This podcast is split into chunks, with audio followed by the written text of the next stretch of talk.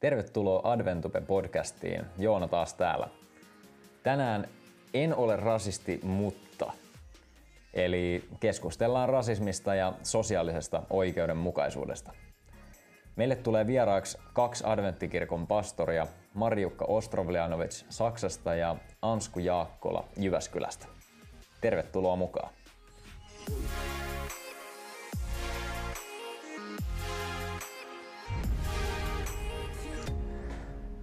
No niin, tervetuloa Ansku ja Maikku puhumaan rasismista tänään.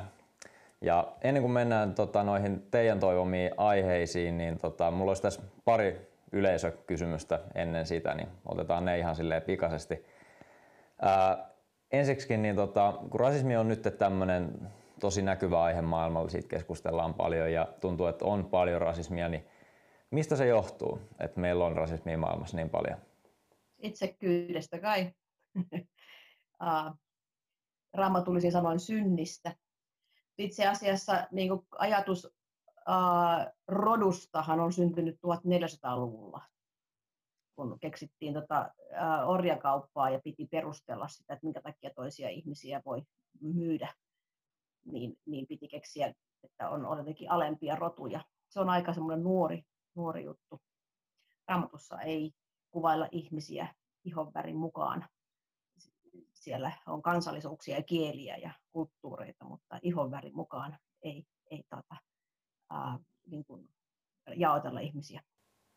Mites tota, niin, sano Niin tosiaankin, mutta ilmiönä tietysti se, just niin kuin Ansku sanoi, niin synnistähän se on kaikki siihen ilmiönä se, että joku ajattelee jonkun olevan itseään alempiarvoisempi sen etnisen taustan takia tai kulttuurin takia tai kansallisuuden takia, niin kyllähän sitä löytyy raamatusta, että onhan siellä mm. kansanmurhia ja ja, ja, ja sellaista vainoamista sen takia, että kuuluu johonkin tiettyyn ö, ryhmään tai kansaan, että et, et sillä tavalla se käsite on siellä, mutta semmoisena rasismina, mikä me tunnetaan tänään, niin, niin, niin se on mm. uudempi juttu. Niin, mutta toisaalta voisiko olla vähän kysymys myös siitä, että, että onhan semmoista niin kuin syrjintää ja eri puraa niin kuin aina ollut, mutta että nyt, nyt sitä vaan niin kuin nostetaan enemmän esiin, nostetaan sitä niin kuin sosiaalisen oikeudenmukaisuuden epäkohtaa niin kuin enemmän niin kuin ratkaistavaksi. Ja nyt varsinkin keväällä ja alkukesästä oli varsinkin Yhdysvalloissa vahvasti tämä Black Lives Matter liike ja, ja tota se, se ilmiö tosi niin kuin pinnalla. Niin tota, siihen liittyen on tullut mulle pari, parikin kysymystä. Esimerkiksi tämmöinen vähän kriittinen kysymys, että viekö Black Lives Matter huomioon sitten taas niin kuin muilta tärkeiltä asioilta? Että kuinka viestiä, että niin kuin all lives matter? Mun mielestä toi on relevantti kysymys, koska tästä on mun mielestä ollut paljon sosiaalisessa mediassa keskustelua ja, sitä, että, että just tätä all lives matter, että eikö se, eikö se ole niin kuin näin, mutta mä ajattelin, että jos elämässä on joku, tai jos maailmassa on joku epäkohta, mikä halutaan nostaa esille ja mistä halutaan puhua, niin silloin, se, silloin on sen asian vuoro. Että silloin keskitytään siihen ja silloin puhutaan siitä ja silloin se ei tarkoita sitä, etteikö maailmassa olisi muitakin asioita pielessä, mutta me ei pystytä niitä kaikki, no, kyllä tietysti voi ottaa sellaisen asenteen, että no kaikki on nyt pielessä ja kaikkia niin kuin epäkohtia vastaan kuuluu taistella, mutta, mutta siinä ei ehkä päästä yksittäisillä alueilla eteenpäin, jos ei niihin keskitytä ja silleen mä näen sen positiivisena, että asia on noussut esille ja siihen kiinnitetään huomiota ja silloin keskustellaan siitä asiasta. Sitten voidaan keskustella muissa keskusteluissa sitten ö, muista elämän epäkohdista. Mutta silloin kun puhutaan rasismista, niin silloin puhutaan rasismista. Niin, jos mä ei voida puhua yhdestä ongelmasta, niin silloinhan all lives ei, doesn't matter. Uh, että kaikki elämät ei ole tärkeitä, jos jos me ei voida nostaa nyt esiin sitä, mikä on, on tärkeää. Että jos mä haluan ajaa vaikka lasten asiaa, ja jos ei kyllä aikuisetkin on tärkeitä, no daa, joo, mutta tota, niin, niin puhutaanko nyt tästä, mikä on, ja, ja, ja se niin kuin huoli jotenkin valkoisen ihmisen puolesta, että voi voi, että nyt tästä puhutaan niin kuin liikaa, niin, niin, niin um, enkö minä ole tärkeä? No joo, olen. Kaikilla meillä on ongelmia elämässä ja vaikeuksia, mutta tota, um, jos, jos ei voi kävellä kadulla pelkäämättä, että koska poliisi ampuu sut tai muuta. Siis niin kuin se on ihan eri todellisuus, missä, missä nyt Amerikassa varsinkin ähm, tummaihoiset elää. Ja, ja, ja kaikki elävät ei ole tärkeitä, jos sitä ei voida erikseen käsitellä sitä, sitä niin kuin, ja, ja koittaa. Se on aika paljon myöskin sit, niin kuin semmoisen, aina sen vallassa olevan enemmistön tehtävä on koittaa ymmärtää, minkälaista on olla niin kuin, ää, toisten tilanteessa. Että Suomessa meillä voisi tehdä hyvää vähän tutustua vaikka, että minkälaista on olla romani tai, tai maahanmuuttaja täällä tai, tai, tai muuta. Että se ää, ei vähennä ollenkaan sitä, että mun elämäkin olisi tärkeä, jos minä perehdyn ja eläydyn toisten elämään. Aivan. Oli itse asiassa aika tyhjentävät vastaukset mun mielestä tähän, tähän kysymykseen. Tota, Black Lives Matter-liikettään on kritisoitu muutenkin. Esimerkiksi siitä, että ää, nyt keväällä varsinkin jotenkin tuli paljon semmoista levottomuutta ja niin kuin ehkä sen niin kuin liikkeen varjolla sitten tota, syntyi kaikkea tämmöistä rikollisuutta ja vandalismia, ryösteltiin kauppoja ja kaadettiin patsaita ja kaikkea, kaikkea tällaista. Niin sitten tämmöinen kysymys oli myös esitetty, että onko järkevää kannattaa tämmöistä Black Lives Matter liikettä, kun sen nimissä tehdään tämmöisiä niin kuin vääriä asioita? No onko järkevää kannattaa kristinuskoa, kun sen nimissä tehdään kamalia asioita? No siis, toi oli ihan täsmälleen se, mitä mä ajattelin tähän niin kuin vastata, jos te ette sitä sanoisi. Uh, siis ihmisethän tekee, tekee kaiken, se on, lähtee turhautumisesta, eikä meidän tietysti ei pidä lähteä väkivaltaan mukaan, se on raamot totta kai tär, niin kuin oleellista. Tässä on minusta mielenkiintoinen pointsi että joku, joku nosti esiin Ellen Whitein, meidän seurakunnan näistä alku, alkuihmisistä, joka tuota, uh, osoitti ymmärrystä jotakuta kanssa vastaan, tai puolesta, joka oli tehnyt jotakin rikollista, ja nimenomaan käsittääkseni se oli, oli oikeudenmukaisuuden ja, ja ää, niin kuin rotuun liittyvän oikeudenmukaisuuden ää, puolesta ja, ja, ja hän se niin kuin osoitti ymmärrystä, että, että, se, että hän tar, niin kuin sanoi, että sehän, sehän tarkoitti hyvää.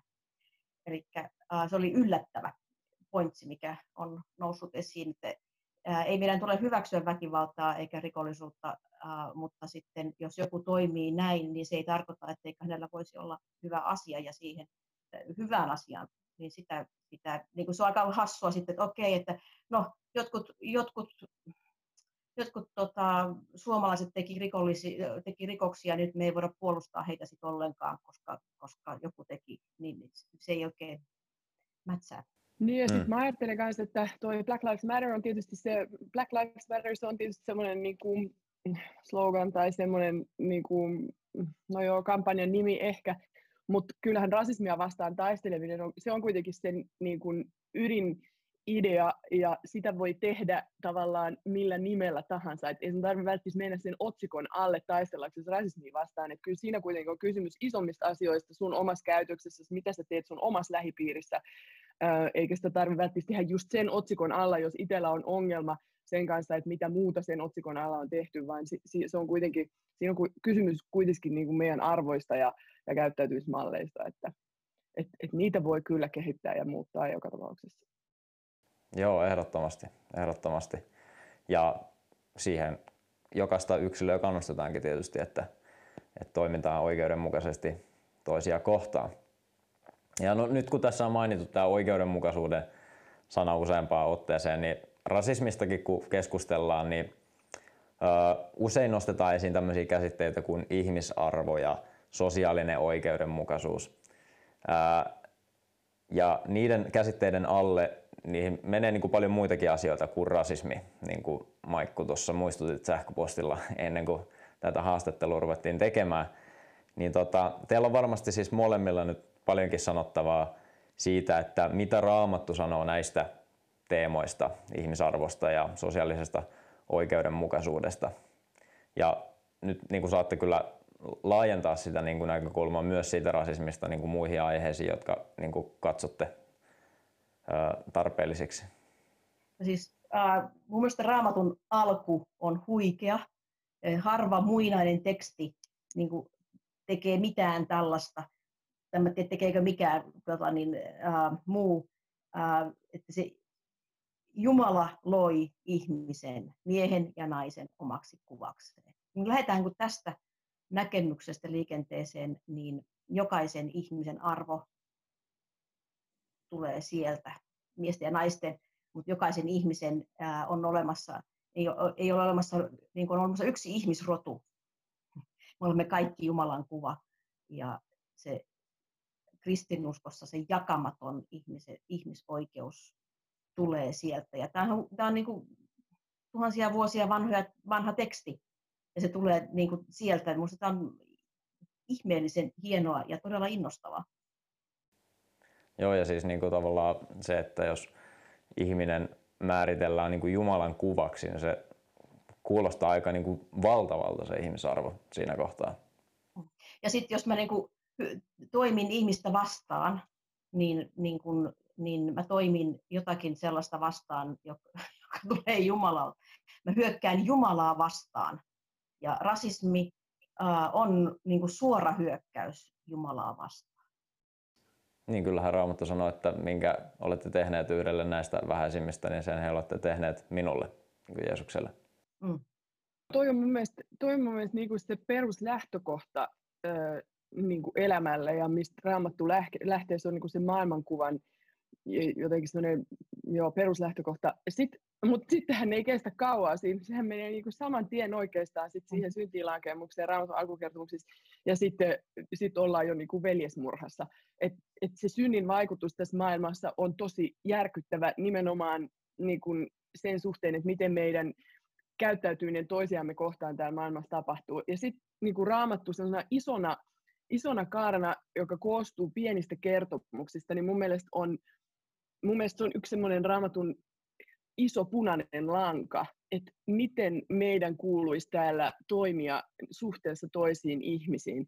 Ja mun mielestä on merkittävää se, että niin monessa kertomuksessa, tai siellä kerrotaan niin kuin kertomus niistä ihmisistä, jotka on jollain tavalla heikommassa asemassa tässä maailmassa kuin muut.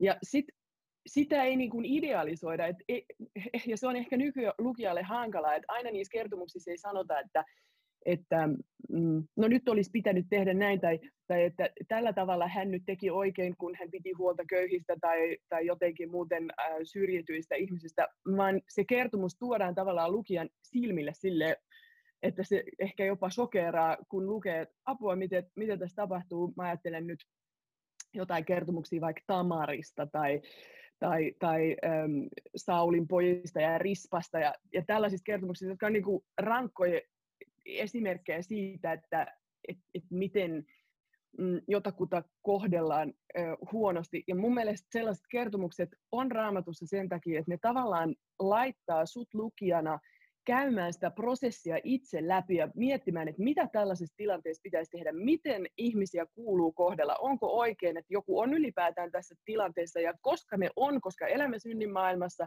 ja tätä tapahtuu, niin miten siihen pitäisi suhtautua. Et mun mielestä Raamattu ottaa koko ajan kantaa tähän asiaan. Se on, se on, niin kuin, se on ihan jatkuvasti siellä siellä niin isossa raamatun kaaressa, niin kertomuskaaressa mukana, kun ollaan profe, profeetoissa, jotka, jotka puhuu niin kuin sitä vastaan, että miten äh, israelaiset kohtelee ihmisiä, jotka on jotenkin heikommassa asemassa kuin mitä he itse. Ja sitten tullaan Jeesukseen, jonka sanoma on kuitenkin ihan se sama. Et mun mielestä se on niin kuin, mun mielestä, mun mielestä ei voi olla kristitty ja jotenkin niin kuin ignorata tätä aihetta, että et, et se, on, se on jatkuvasti siellä läsnä, läsnä. Et yhtä lailla kuin meidän suhde Jumalaan, niin se, miten me, miten me, miten me kohdellaan meidän kanssa ihmisiä. Niin ja siis tarkoitatte, että nimenomaan niitä heikommassa asemassa olevia. Mm. Nimenomaan, nimenomaan. Kyllä. Jeesus, kun Jeesus tuli maailman, Jumala tulee maailmaan, niin kuin tämä, tämä kuva, niin hän ei tullut sinne palatseihin, vaan, vaan, vaan, vaan johonkin talliin ja, ja tuota, äh, köyhien ihmisten keskuuteen ja ne paimenet, ne semmoiset tota, äh, rough types, niin, mitkä ne, ne ei ollut sellaista hienostunutta väkeä, niin ne, heille tulee ilmoitus. Ja se niin kuin jo heti, heti, heti niin kuin räjäyttää tämän ajat, käsityksen siitä, että mikä on tärkeää, mikä on suurta, mikä on hyvää, mikä, on, mikä tulee Jumalasta. Ja se on erittäin haastavaa ja se haastaa meitä niin kuin koko aika. Se, se, se missä kulttuurissa ja missä ajassa tahansa eletään, niin, niin kuin Jeesus haastaa meidät todella vahvasti aina. Joo. No mitäs tota niin, olisi Asku sanomassa vielä jotain? Niin näistä, niin kuin kun raamatusta löytyy kertomuksia kaikenlaisista kamaluuksista ja, ja, ja kaikesta, niin, niin se on just tärkeää, että ymmärretään, että miten raamattua lukea. Että jos on, kerrotaan jotakin historiaa, että näin tapahtui, niin sehän ei tarkoita sitä, että menkää tehkää samoin. vaan, mm. vaan raamattu on siitä hienoa, että se ei niin kuin tee sellaista pyhimyskirjoitusta, että niin oh, ne oli kaikki niin sellaisia kiltokuvia ja ne ei tee koskaan mitään väärää, vaan siellä kerrotaan elämästä, se on elämänmakusta, se on uskottavaa ja ihmiset ovat tehneet vaikka mitä. Ja, tuota, niin, ja Jumala toimii siellä, siellä kuitenkin. Ja, ja vanhan testamentin niin kuin se perus iso linjahan on se, että, sieltä, että miten, miten säilyy se Messian linja, Messias on tulossa. Ja, ja sen säilyminen, se on koko aika vaarassa. Ja se on semmoinen iso, iso tarina siinä. Ja niin kuin se auttaa ymmärtämään, miksi monet oudot kertomukset on valittu sinne meidän tuota, luettavaksi. Ja, ja sitten samalla ne haastaa meidät tosi hyvin just pohtimaan ja, ja ää, aivot laajenee, kun pohtii näitä. Mm. Oli se tosi mielenkiintoinen nosto, pakko puuttua, vaikka tämä ei liity mitenkään meidän aiheeseen, ää, kun sä sanoit tuosta, että niinku raamattu ei ole mikään semmoinen kokoelma semmoisia kiiltokuvia. Niin kyllä mä kanssa näen, että ei me niinku uskovina, ei meidän tuu niitä meidän virheitä piilottaa ja tekeytyy niinku täydellisiksi. Ja se ei siltikään tarkoita sitä, että me jotenkin hyväksyttäisiin ne asiat tai oltaisiin sitä mieltä, että ne olisi hyviä juttuja. Mutta tavallaan, että annetaan semmoinen rehellinen kuva itsestämme. Mutta joo, mennään eteenpäin. Sori, saanko saanko tähän yhden jutun vaan sanoa? Mun mielestä siis on, nimenomaan toi on erittäin merkittävä, että nimenomaan niistä virheistä voi puhua ja niistä pitää puhua, koska niistä ei voi oppia muuten, jos ei niitä voi sanoa ääneen. Jos niitä peitellään jatkuvasti ja laitetaan johonkin syrjään, niin sä et voi tavallaan mennä siitä eteenpäin. Mun mielestä siitä just Raamattu on hyvä esimerkki, että siellä on niitä kertomuksia, mitkä on järkyttäviä, mitkä on niin kuin jotenkin aivan karmeita, ja sitten voi miettiä, että miksi täällä kerrotaan tällaista, äh, tällaista niin kuin kertomusta. Mun mielestä on merkittävää, että se on siellä, siitä ei ole vaiettu. Se on myös tavallaan oikeudenmukaisuutta, että, että se kerrotaan, se karmeus, mitä jollekin ihmiselle on tapahtunut, se on myös jo osallaan mun mielestä oikeudenmukaisuuden tapahtumista, että sille annetaan sanat, että sille annetaan ääni, että et se on merkittävää raamatussa, se ei ole vaan voittajakertomus. Kyllä. Pilottelu ja häpeäminen ei, ei, ei, ei saa aikaan kasvua, ainakaan positiivista. Mm, se on totta. Häpeä ei ole, ei ole semmoinen rakentava tunne. Mutta joo, mennään nyt eteenpäin. Niin tota, niin, uh, mites nyt kun me ollaan niin kun tässä adventtikirkon äänellä edustetaan adventtikirkkoa, niin mitä sitten, jos nyt okei, okay, ollaan tultu siihen lopputulokseen, että uskovina meidän pitäisi uh, niin kuin kiinnittää huomioon siihen, että koko raamattu puhuu sen puolesta, että, että ollaan heikompi osasten puolesta – Miten tämä viesti menee sitten yksin meidän kirkon painotuksien kanssa noin niin kuin suhteessa uskoelämään ja raamatun tulkintaan? Miten, miten nämä niin kuin liittyy toisiinsa? Tämä oli ainakin, tota, niin, veikkaan, että Maikulla on tähän jotain sanottavaa. Niin, joo, tämä on ehkä sellainen, sellainen kysymys, mikä turhauttaa minua henkilökohtaisesti aika, aika lailla välillä. Että, mikä siinä turhauttaa? No niin, niin tavallaan se, että, että toki meillä on adventisteina meidän tietyt opinkohdat, joita me niin kuin, ajetaan eteenpäin, jotka on niin se meidän, se on, kuuluu siihen meidän identiteettiin adventisteina, ja se on ihan jees, en mä tietenkään niin kuin, nyt puhu sitä vastaan. Mutta sitten kuulee välillä, eikö kauaakaan siitä, kun mä kuulin sellaista argumentointia, että no, et ei, et ei ole meidän asia niin kun keskittyä tuohon sosiaaliseen oikeudenmukaisuuteen, sosiaaliseen oikeudenmukaisuuteen, että meillä on nämä profetiat tai tai meillä on tämä meidän adventtisanoma, että et, et se on niinku meidän, meidän juttu, mitä me viedään eteenpäin, joku muu vie sitten tuota sosiaalista oikeudenmukaisuutta, tai että tai et lopun aikoina on niinku tärkeämpää puhua tästä profetiasta tai jostain muusta tällaisesta kuin, kuin niinku tämä sosiaalinen oikeudenmukaisuus. Siis tämä on mun mielestä niinku mulla jotenkin niin räjähtää pää, kun mä kuulen, kuulen sellaista argumentointia. Mä ajattelin, että, että, että tämä on kuitenkin väheksymättä sitä profetiaa tai sitä adventtisanomaa niin kuin sellaisena perinteisenä, niin kuin se tunnetaan, niin kuitenkin jos raamatun suur, yksi suurimmista linjoista on sosiaalinen oikeudenmukaisuus, niin, niin, niin voidaanko me kutsua itsemme kristityiksi, jos me keskitytään vain siihen yhteen pieneen osaan ja ignorataan niin kuin samalla se koko, koko kaari tai punainen lanka, mikä on niin kuin lähes joka tekstissä jollain tavalla äh, mukana. Et, et, et et mun, mielestä, mun mielestä se on niin kuin, joo, joskus vähän semmoista sivuseikkoihin keskittymistä, jos ei, jos ei niin kuin löydetä tasapainoa näiden asioiden välillä. Et mun mielestä, äh, sit jos mä ajattelen vaikka Jeesusta, joka puhuu niin kuin toisesta tulemisesta, niin sielläkin on nämä elementit, että mitä olette tehneet niin kuin näille vähäisille ja minä olin vankilassa ja kävittekö katsomassa minua ja niin edelleen. Siellä on yhtä lailla tämä sosiaalisen oikeudenmukaisuuden elementti mukana. Ja sitten mä ajattelen vaikka ilmestyskirjaa, mm, niin onhan sielläkin ta- tavallaan koko se, koko se ilmestyskirjan kertomuskin lähtee niin kuin siitä ajatuksesta, että onko Jumala oikeudenmukainen.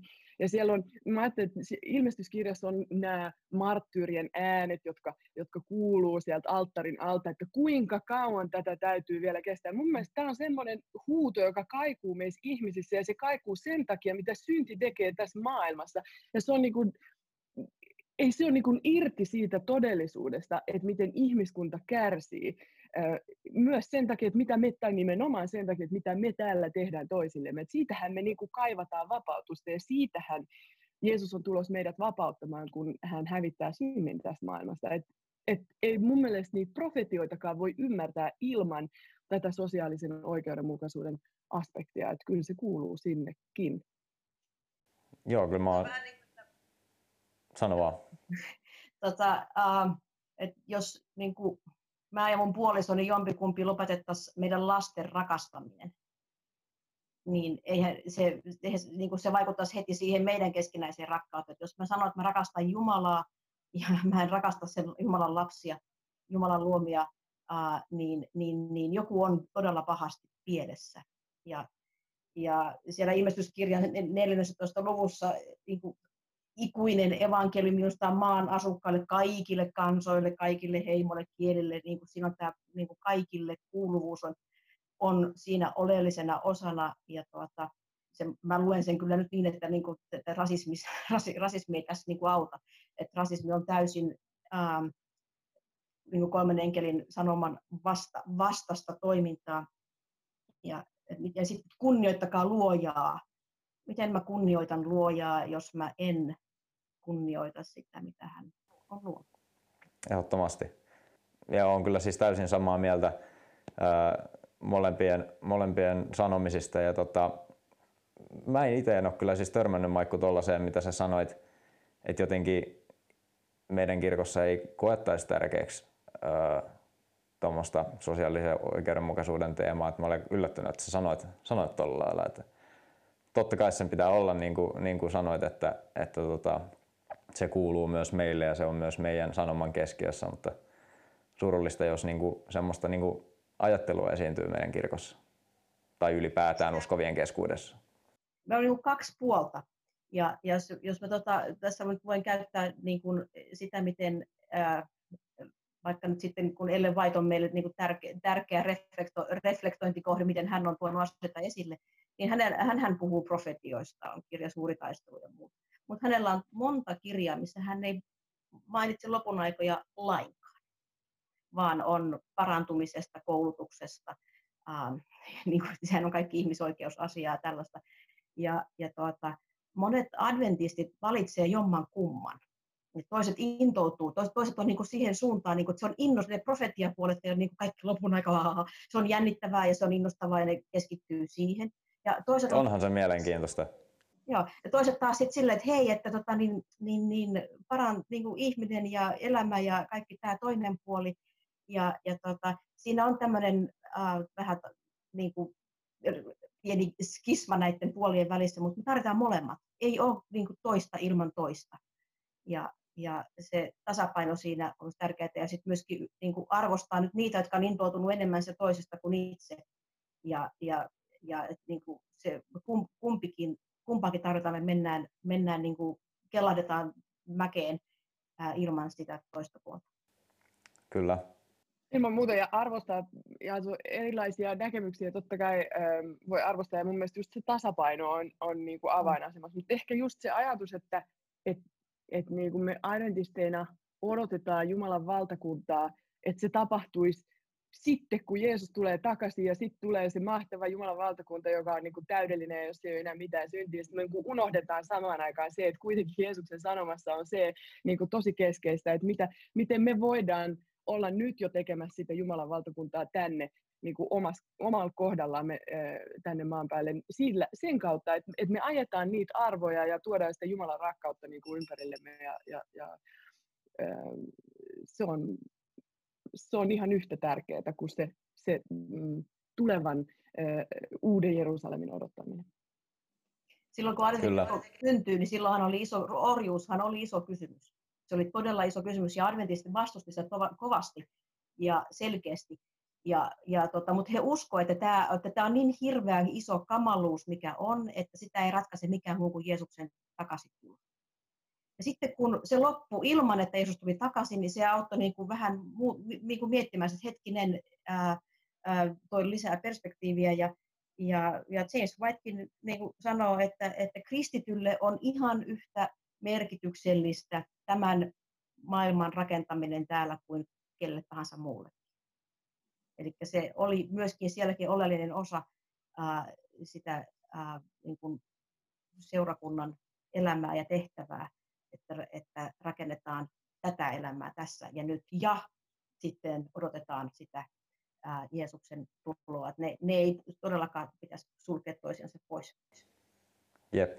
Tota, nyt kun mainitsit tuon tämän elämän rakentamisen, niin tota, siitä voitaisiin mennä tämmöinen aasinsilta tuonne meidän viimeiseen kysymykseen, ää, joka siirtää meidät nyt konkretiaan tästä meidän teoreettisesta pohdinnasta. Eli tämmöinen hyvin yksinkertainen kysymys tullut mulle, että mitä minä voin tehdä rasismin lopettamiseksi tai ylipäätään sosiaalisen oikeudenmukaisuuden edistämiseksi? Katsoa silmiin, tervehtiä. Onko, onko, onko ystäviä, eri värisiä, eri kulttuurisia ystäviä?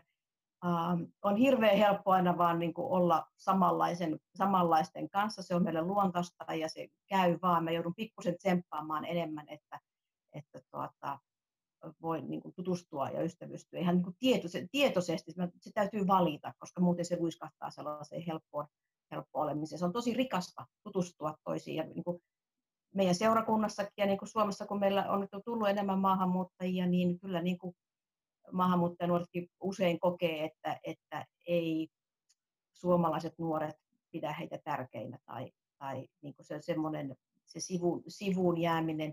Toki heilläkin on helpompi välillä olla vaan oma, omanlaistensa kanssa, mutta tuota, Kristuksen ruumis ei ole yksivärinen. Ja, ja tuota, niin se ei ole yksivärinen. Ei ole helppoa olla monivärinen, uh, mutta mielestäni se on oleellista, jos me halutaan rakentaa Kristuksen ruumista.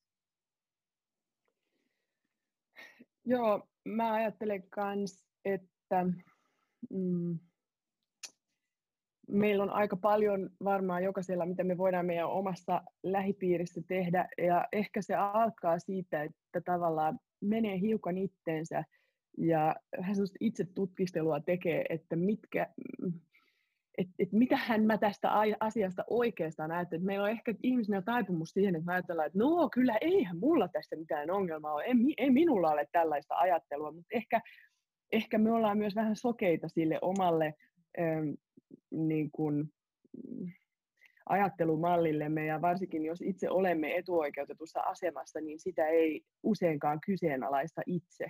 Et mun mielestä se on ollut ehkä tässä Black Lives Matter-kampanjassa ylipäätänsä mullekin semmoinen niin kuin herättävä asia, että et aika monet on esimerkiksi sosiaalisessa mediassa silleen sit jotenkin tullut ulos ja sanonut, että, että, että mä en edes tiedosta sitä rasismia, mikä musta on, koska mä oon kasvanut ja elänyt niin kuin mä oon elänyt ja siinä etuoikeudessa, missä mä oon ollut. Et, et sekin on jotenkin mun mielestä aika, aika pysäyttävä asia niin kuin tunnustaa ja sanoa, että todennäköisesti mulla on jotain rasistisia piirteitä, mistä mä en edes ole tietoinen.